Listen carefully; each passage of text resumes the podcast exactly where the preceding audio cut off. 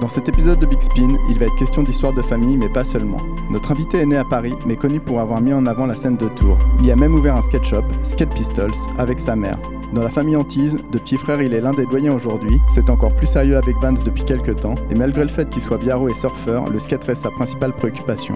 Il a écumé la France et l'Europe, vos DIY et les bols profonds de l'Oregon. Il a cassé plus d'une courbe et massacré quelques boards, rendu ses roues carrées et grindé ses trucks jusqu'à l'axe. Hyper actif, c'est en promenant son chien que commencent ses journées, souriant et disponible, professionnel de la profession et ponctuel. On est avec un type sérieux, un mec marrant, un gars qui assume. On est avec Samuel Partex. Big Spin Podcast. Bonjour Sam. Salut Seb. Salut Sam. Salut Arnaud. On est à Paris. euh, Qu'est-ce qui t'amène ici Toi qui es biarro depuis quelques années?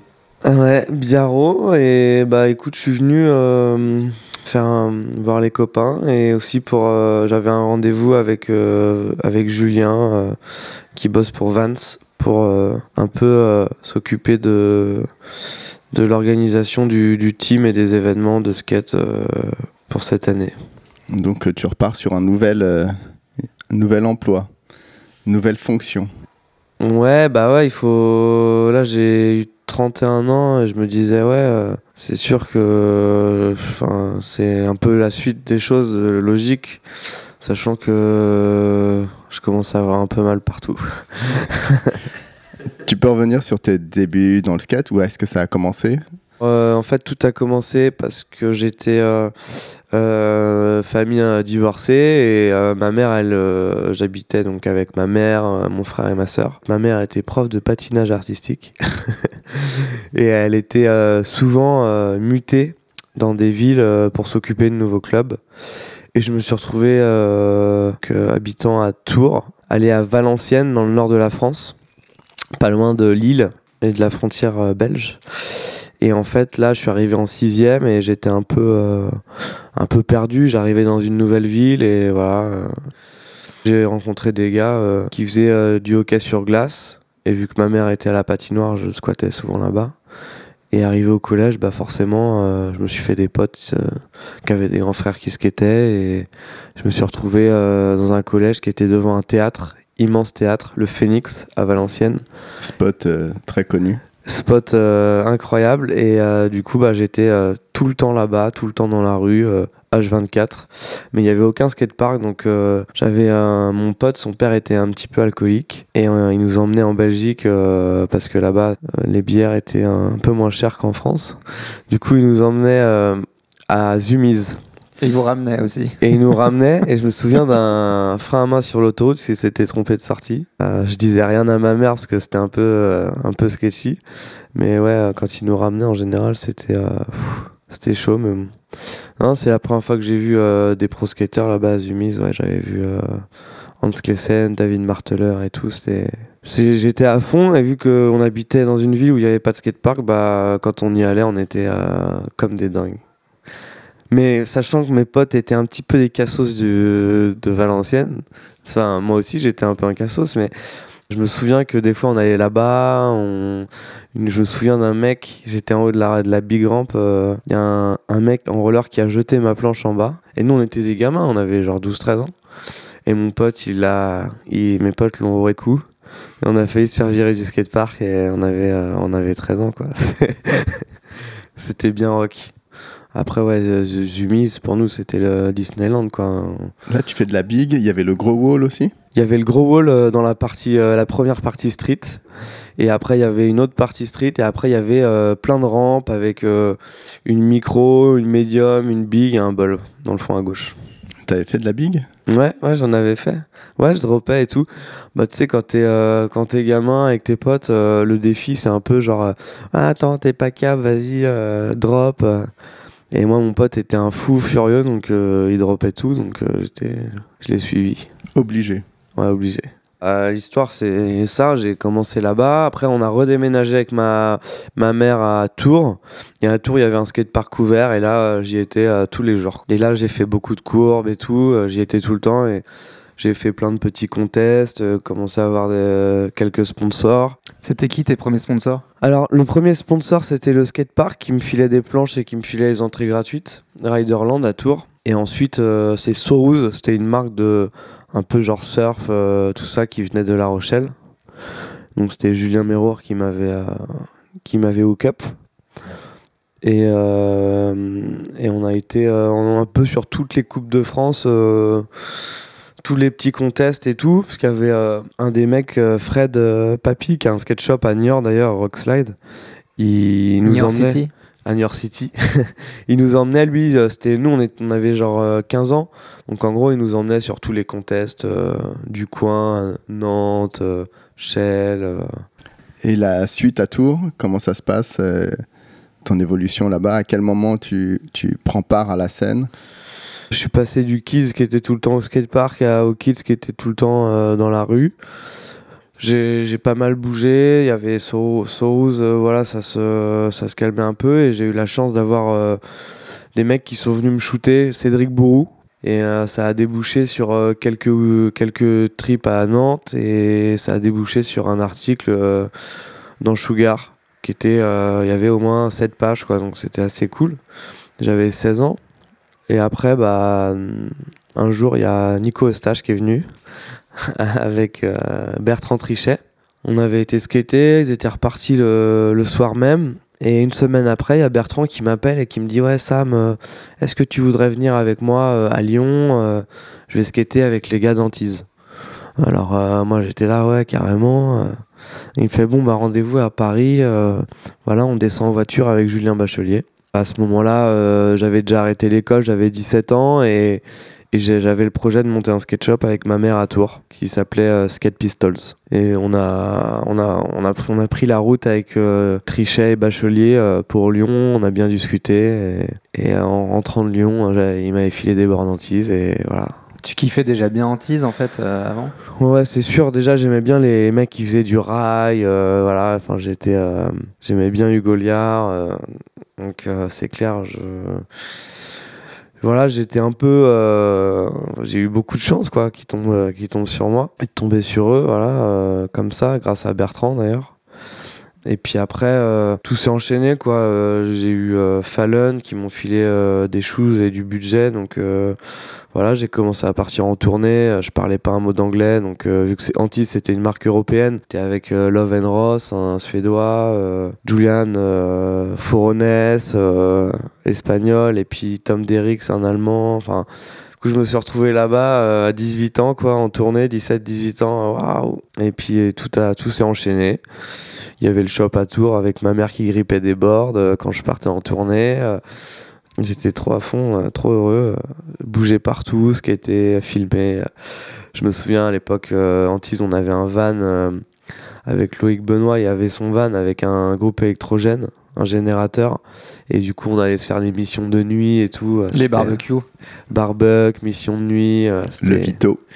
le Vito, voilà, c'était c'était une belle époque. Il n'y avait pas de skate shop à Tours, il fallait faire vivre la scène. Ouais, disons que en fait ma mère était en arrêt maladie. Moi, les études, euh, ça me gonflait un peu. Je pensais un peu trop euh. Et euh, il y avait un vrai manque de skate shop euh, à Tours, vu qu'il y avait un jeaner un peu skate shop, mais c'était pas du tout un skater le gars. Donc en gros, moi j'ai pris le créneau, on a fait, on a monté le shop, et il se trouve que ça marchait super bien. On a fait une association, on a organisé plein d'événements. C'était une super expérience, mais je me suis vite rendu compte à quel point c'était stressant d'avoir son banquier qui t'appelle euh, voilà, il y a un chèque qui est passé, euh, votre compte euh, est à zéro, il y a un chèque qui est passé, on va devoir refuser le chèque et tout. Et vu que moi j'avais 18-19 ans, j'avais pas trop encaissé le stress au bout de trois ans et demi quand j'ai vu c'était génial humainement mais que financièrement c'était très stressant. J'ai préféré arrêter malheureusement, mais j'ai quand même cherché un repreneur. J'ai pas trouvé. Et euh, à ce moment-là, il se trouve que quand on a fermé, il y, a des- y a un mec, euh, Julien, qui a ouvert la bonne planchette, euh, un autre sketch shop. Donc du coup, ça me faisait plaisir d'arrêter en passant le relais à quelqu'un. Et ma mère aussi, ça la gonflait de, de gripper des boards au bout d'un moment. Ta mère, elle a fait trois ans et demi de sketch shop? Trois ans et demi de sketch shop et grâce à elle, en fait, parce que elle avait un bon background, tu vois, associatif et tout, donc elle m'a aidé à, à- à faire tous les papiers pour l'association, refaire faire un skatepark. euh, et en fait, il y a beaucoup de, de mères qui viennent acheter euh, des shoes et des boards à, leurs, euh, à leurs enfants, donc une mère qui parle à une autre mère, elle peut vendre tout ce qu'elle veut, quoi. Le shop, c'était une bonne école. J'ai bien vu à quel point aussi certaines marques mettaient la pression et qui étaient qui t'obligeaient à prendre des quantités énormes ou voilà. Et puis aussi euh, voilà les petites marques euh, qui me rappelaient quand je, je les avais je les avais pas payées. euh, on a besoin on a besoin que tu nous payes et tout. Ah merde ok je vous paye. Et tout ça après c'était un peu stressant de gérer tous ces trucs là. vu étant donné qu'en plus j'ai appris tout ça sur le tas je me suis forcément fait embobiner par deux trois représentants aussi qui voulaient me vendre tout leur stock de je sais pas quoi.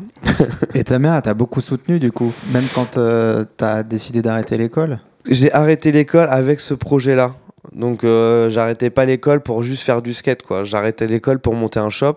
J'étais déjà payé par quelques marques, mais c'était loin euh, d'être euh, voilà suffisant pour vivre.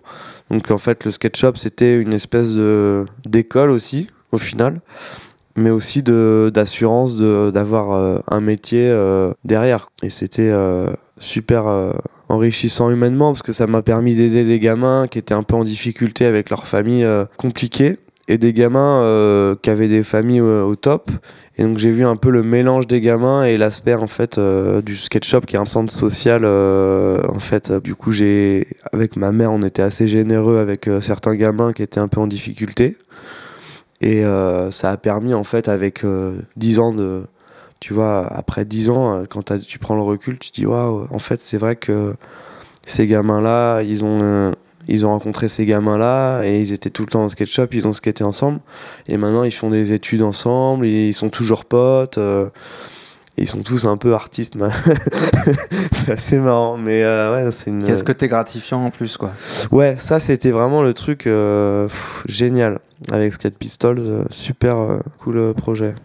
Ça t'a permis de cette expérience où tu as vu euh, l'envers du décor de, de mieux négocier tes contrats euh, avec les marques et de jamais hésiter à, à solliciter des gens?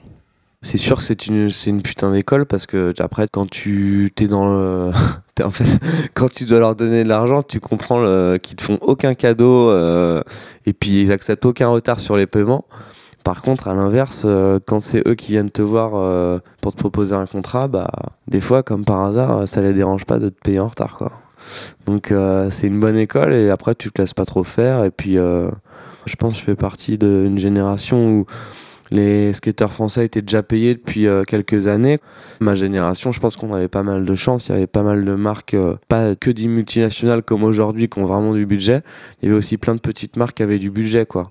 Comme Fallon, euh, Soros et tout. C'était des petites marques qui nous, payaient déjà à cette époque. Donc aujourd'hui, je connais pas beaucoup de, de gars qui sont payés à 16-17 ans. Et avec Antise, comment ça débute? Avec qui tu es proche? Avec qui ça se passe euh, particulièrement bien? Alors avec Antise, euh, bah euh, en fait j'ai commencé à squatter pas mal à Lyon et à refuser aucune tournée parce que euh, ils étaient vachement actifs comme aujourd'hui. hein. D'ailleurs ça a pas changé. Et euh, donc ce qui s'est passé c'est que j'étais un peu euh, tout le temps à Lyon, à la maison Antise, à la maison avec euh, Paul Labadie, Steve Forsner et Julien Bachelier et euh, Will Agnès après qui a mis une mini rampe dans le salon. Et donc j'étais souvent là-bas et au bout d'un moment j'ai vu que le shop ça me ça m'emmerdait plus qu'autre chose euh, avec ces histoires de comptabilité. Puis quand t'as un shop et que t'es pas dedans, voilà, tu peux pas voir euh, aussi. euh.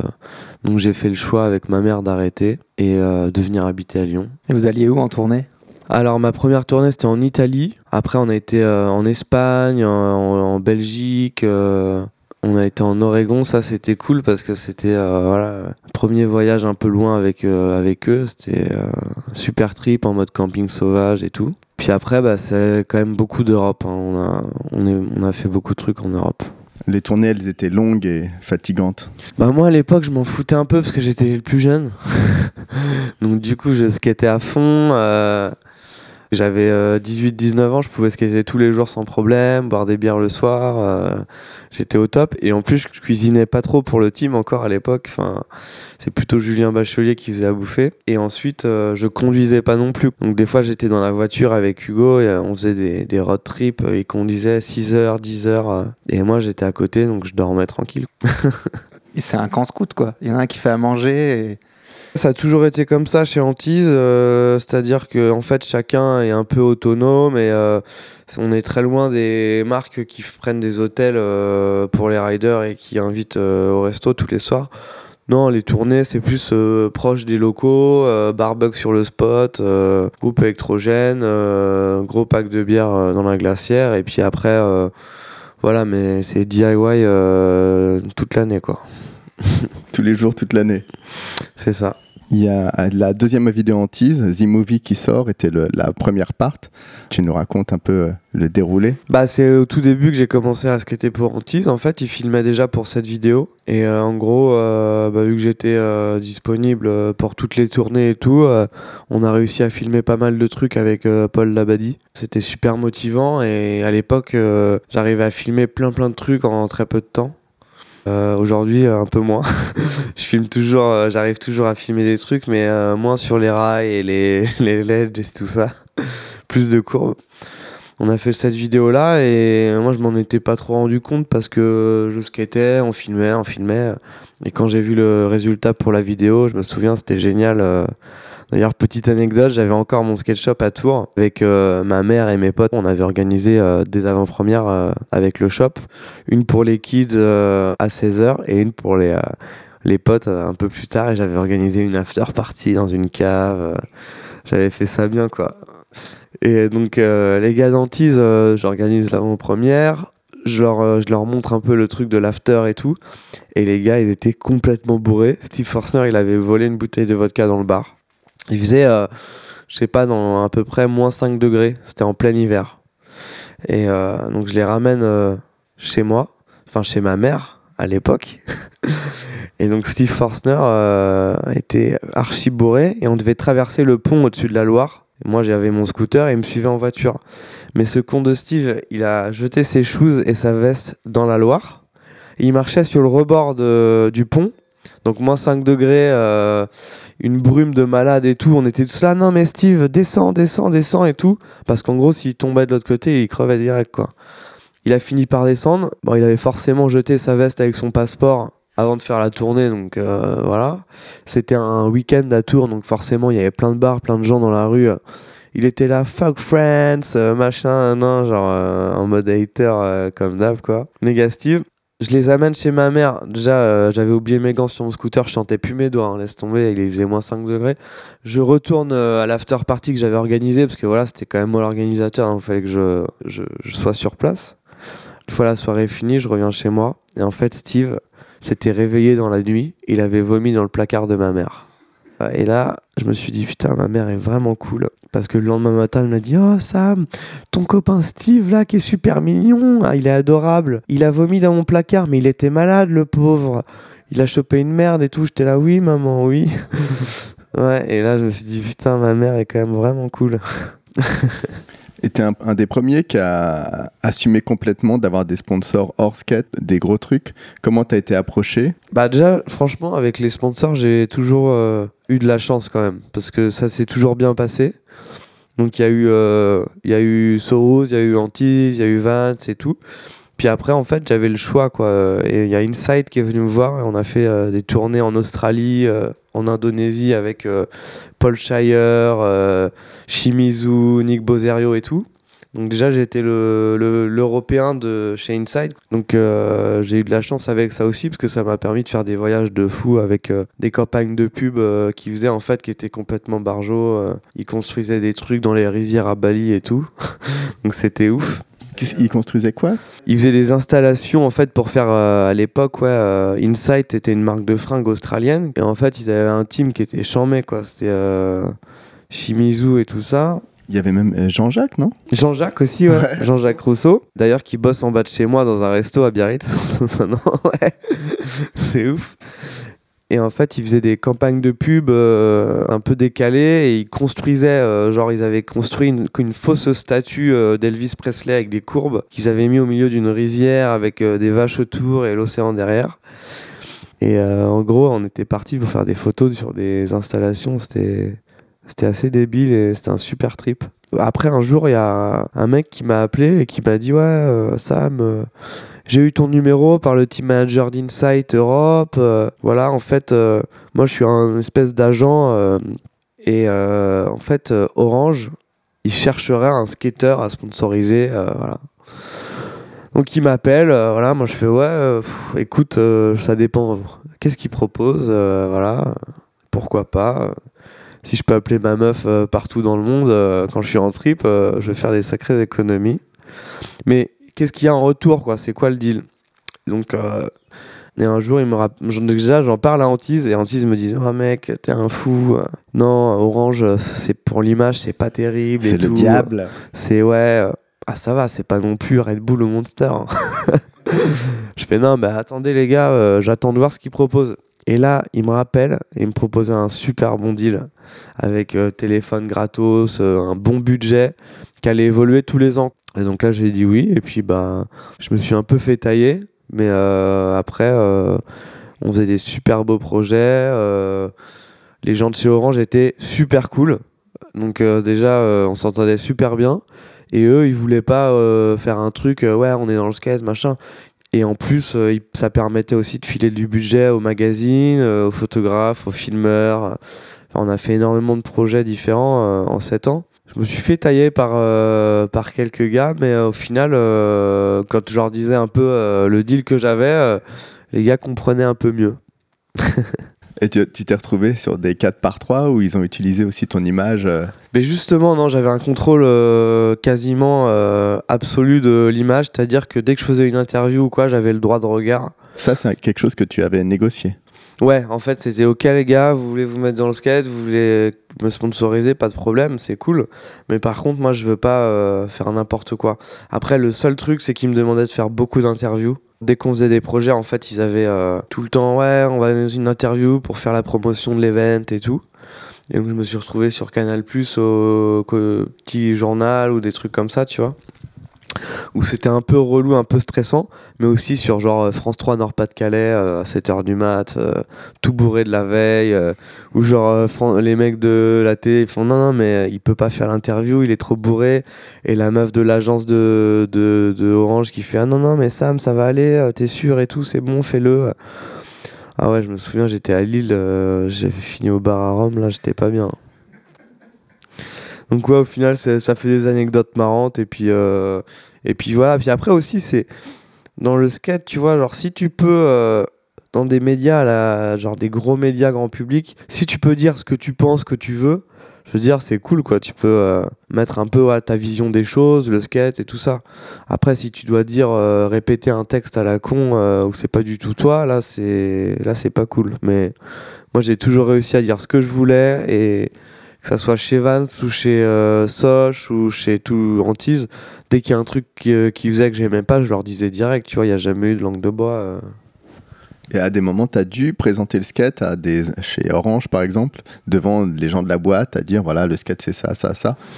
Euh, non, pas trop. Ils m'ont demandé de faire une démo une fois au salon d'étudiants, euh, des trucs comme ça. Ou au début, voilà, mais après ils, m'ont un peu laissé tranquille avec ça. Ils me laissaient me faire mes événements de skate et j'aurais toujours un peu expliqué. Et en fait, euh, donc Sandy et Christophe, qui étaient mes les gens avec qui je discutais chez chez Soch, euh, en fait, euh, ils étaient à mon écoute, entière écoute. Donc quand je disais non, ça faut pas le faire, ils m'écoutaient, on le faisait pas quoi. Donc j'ai jamais eu à faire le, le cirque devant.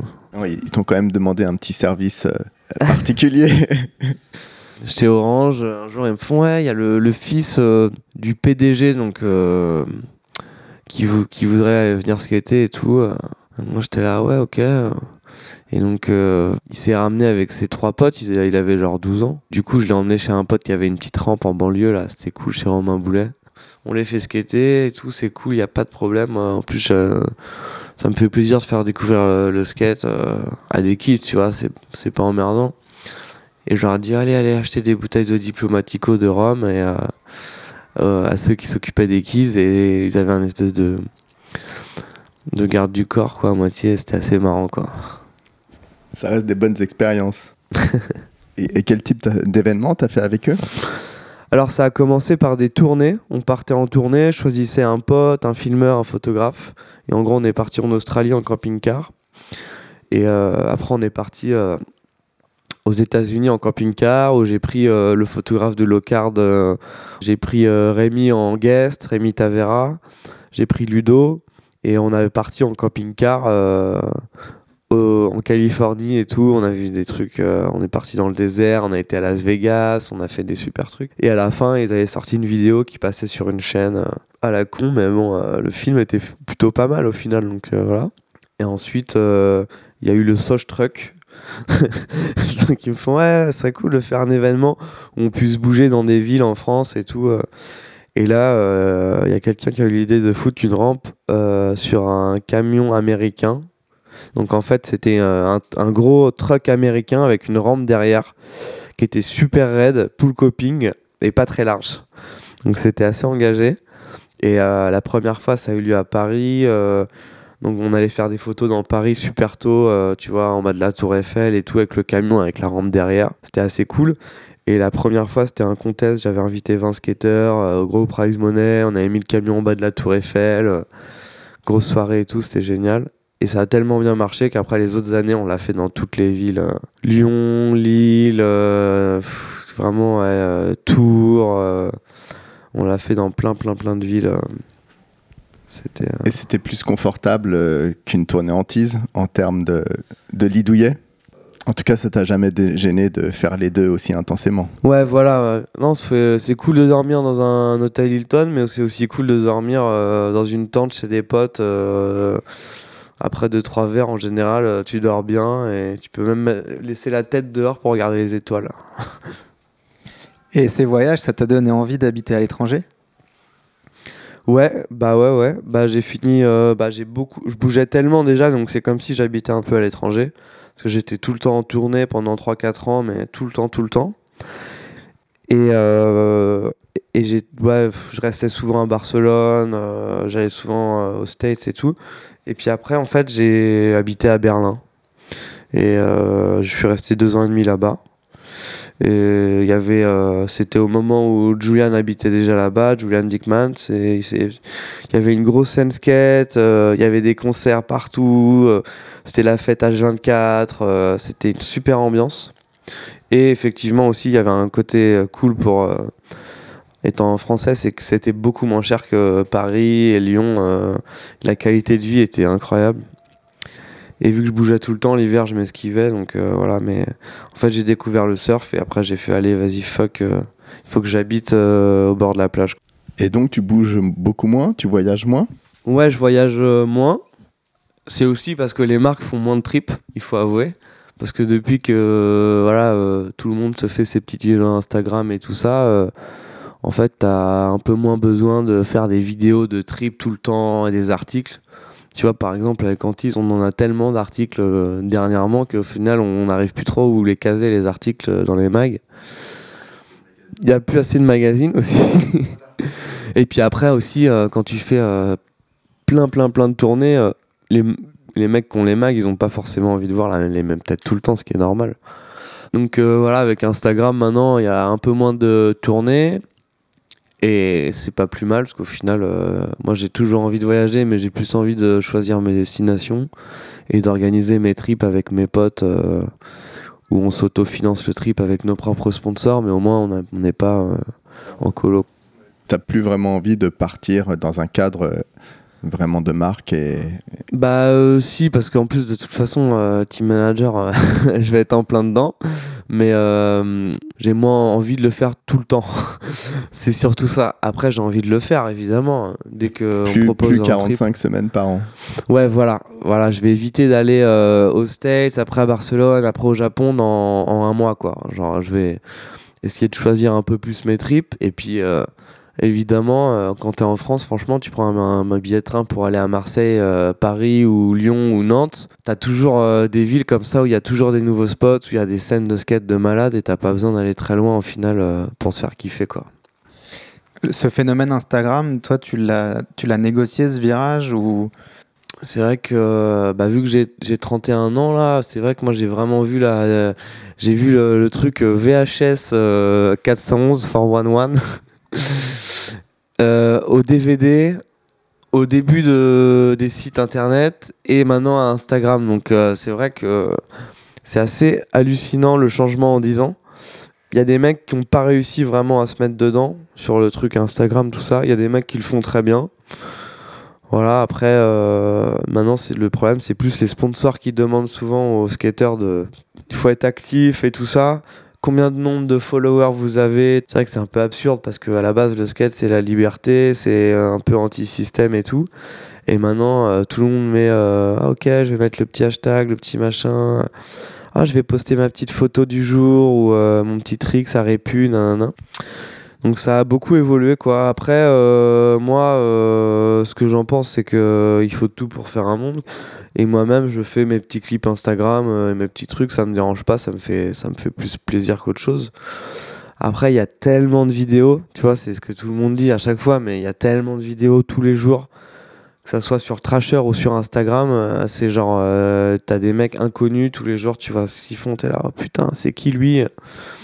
Il a fait ça, euh, c'est un truc de malade, il est inconnu, et c'est tous les jours pareil. Donc au final, il y a tellement de skateurs, tellement de vidéos, que je pense qu'aujourd'hui, voilà, faut réussir à se différencier de tout ça. Et donc les mecs qui arrivent à se différencier, c'est les mecs aussi qui font fuck off, pas Instagram, pas rien, euh, pour euh, un peu justement aller dans l'autre sens, quoi. Et toi, t'arrives à pas te mettre la pression avec ça? Ah non, moi de toute façon dans le skate, je suis arrivé à un stade où de toute façon je me mets pas la pression. Euh, Il y a des jours euh, je skate, des jours je skate bien, des jours je skate pas bien, des jours je fais euh, des petites vidéos sur Insta, des jours on n'a pas envie de se faire chier à prendre nos téléphones, on, on skate et, et voilà quoi. Après c'est vrai que quand je vais skater avec Lucas qui me demande si je peux filmer un de ses tricks, bah ça me fait plaisir parce que il fait des trucs de ouf. donc, euh, euh, donc je fais ok, vas-y, euh, tiens, tu veux faire ça? Ok. voilà, après, si je- j'ai envie de faire un truc et je me dis putain, cette petite là, je vois un des mecs qui skate pas derrière moi, je lui demande ouais, tu peux prendre mon phone pour filmer un truc. Et en termes de skate, tu, tu penses que c'est intéressant de faire du skate pendant un an à un an et demi pour une part? Ou est-ce que tu penses que ça a encore du sens Est-ce que c'est quelque chose qui t'a motivé, toi, sur le long terme de... Ouais, ouais, ouais, je pense que c'est. Je pense que voilà, si tu postes un trick sur Insta, un trick de ouf, que c'est reposté par euh, je sais pas combien de gars, ou il y a je sais pas combien de vues, tu vois. euh, je voyais Phil, euh, dernière fois, Phil Zweisen, qui habite euh, à Biarritz. Il a filmé un petit truc au skatepark de Saint-Jean-de-Luz, il y avait 200 000 vues, tu vois. J'étais là, putain, c'est dingue, c'est genre juste la petite session, euh, tu fais un tour du parc, il y a 200 000 personnes qui ont vu ça, quoi, c'est ouf. Mais après, ouais, euh, moi je pense que c'est bien de faire les deux, ouais. Si tu peux filmer une part de temps en temps, pas forcément une part de 5 minutes, euh, musique de film, slow motion, drone et tout, non, ça, ça m'a gavé direct. Mais par contre, les mecs qui font des petites parts de une ou deux minutes et euh, qui font vraiment plaisir, euh, non, ça me, ça me fait plaisir de voir ça et pas juste un trick sur Instagram. Parce que je peux la remater. Et après, le truc sur Instagram, il disparaît dans la masse euh, internet et dans des disques durs à Los Angeles, je sais pas où. Et donc, au final, le truc, j'arrive même plus à le revoir le jour où j'ai envie de le revoir. Donc, si le mec que je kiffe, il fait une ou deux parts de temps en temps, ça me fait plaisir de pouvoir les revoir euh, en tapant sur nom sur, euh, sur YouTube. C'est une euh, bonne conclusion. Eh bien, merci Sam. Euh, il est temps de passer à la question d'Alban. J'espère que tu es prêt. Si tu devais ne garder qu'une seule part de skate, laquelle serait-ce? Alors dernièrement, euh, on va dire la part qui où j'ai un peu halluciné euh, ces dix derniers jours, c'est, c'est, je crois qu'il s'appelle Greg. il skate pour Santa Cruz, je crois, avec des vieilles boards. Alors, euh, pardonne-moi, je. On retrouvera son nom pour le Bigger Spin. J'ai pas trop la mémoire des, des noms. Mais alors lui, il fait des inverts dans tous les sens, en faki, en switch, machin, avec des, des boards de old school, des, avec des boards euh, des années 80, tu vois, euh, sans nose et tout. Et le mec, il arrive aussi à faire des gros rails. euh, et lui, franchement, la dernière part qu'il a faite, c'est ça fout la banane, quoi. Après, évidemment, je pense que de ma génération, la vidéo qui m'a marqué, c'est la flip. euh, c'est la flip sorry où euh, t'as Boulala, Arto, Rollet qui skatent les spots à Lyon où j'habitais. Donc forcément, quand tu vois les spots à Paris ou à Lyon, que les mecs ont skaté, qu'ils ont fait ça et, et les vidéos de Fred en général, quoi, que ça soit cliché Bon Appétit ou euh, voilà, ça, ça c'est des vidéos qui sont anthologiques, qui resteront tout le temps, quoi. Et s'il devait rester un seul skater, qui, qui tu choisirais? Un seul skater euh, dans le monde entier? Alors, euh, on va dire en fait que. Et c'est un seul. un seul. Il y a un mec que j'adore vraiment, c'est Fourones, parce que il a vraiment un style particulier. Il est unique. Et puis il se fait rare aussi, tu vois, parce qu'il filme plus trop, il skate plus trop. Mais alors, dès que je vois un truc de lui, euh, vraiment, lui, il a vraiment un style de malade. Et du coup, j'ai toujours trop kiffé sa façon de skater. Et lui, ouais, il m'a toujours donné envie. euh. Donc, ça fait un peu chier qu'il skate moins, mais euh, bon, quand il fait un truc. La photo. voilà. Faut aller regarder ses photos maintenant. Il est devenu super fort en photo. Il fait des expos euh, avec euh, Leica et tout ça. C'est un mec que j'adore. Après, il y a tellement de gars. Franchement, c'est super dur de dire un gars parce qu'il y en a tellement des gars trop Ah forts. ouais, là, c'est tellement parfait pour Honest. Ouais, Très, très ouais, chouette. Eh ben, euh, on a fait un chouette tour. Euh, merci Sam. Tu Merci, nous- Sam. tu Ben, nous merci à vous les gars, ça fait plaisir. Et puis, euh, Comme d'habitude, euh, simple, efficace, euh, voilà, en d'une tout traite. cas, je- je- ça va faire chelou euh, d'écouter sa propre voix, donc je sais pas trop si je réécouterai. Tu verras, c'est vachement bien. De notre côté, on vous dit à bientôt pour un nouvel épisode. On remercie Mehdi Pinson et Divino pour le générique, Mathias Elichabert pour le mix. Et pour avoir un aperçu en image, c'est sur le site Live Skateboard Media. et ça s'appelle le Bigger Spin. Allez, ciao. Ciao.